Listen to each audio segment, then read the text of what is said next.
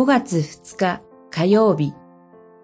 諸国に広がる永遠の契約の印。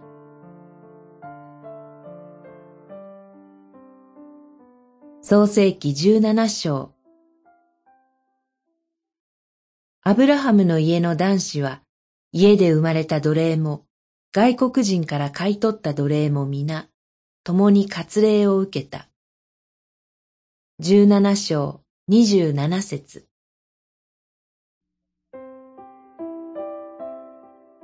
15章でアブラムは主を信じて義と認められました。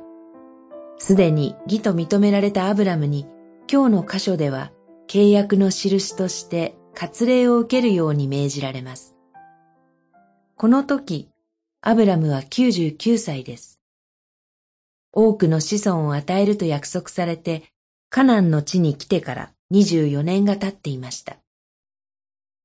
依然としてサライとの間に子供が生まれないアブラムに、主はあなたを諸国民の父とするので、アブラハムと名乗るように命じます。妻サライについても、サラと呼びなさい。彼女を諸国民の母とすると言います。十二章では子孫が増えて一つの大いなる国民になるとの約束でしたが、ここではその約束がさらに大きなものになり、諸国民の父、母になると言われるのです。アブラハムは受け入れることができず笑ってしまいます。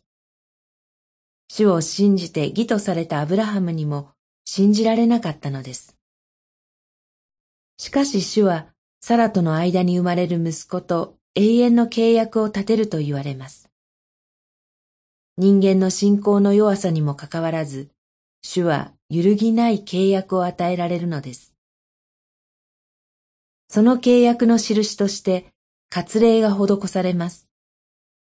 アブラハムと血のつながるものだけでなく、外国人の奴隷にも施され、主の契約に入れられる者たちが諸国民に広がり始めるのです。祈り。主よ、信仰の弱い私たちに契約の印である洗礼を与えて契約を確信させてくださり感謝します。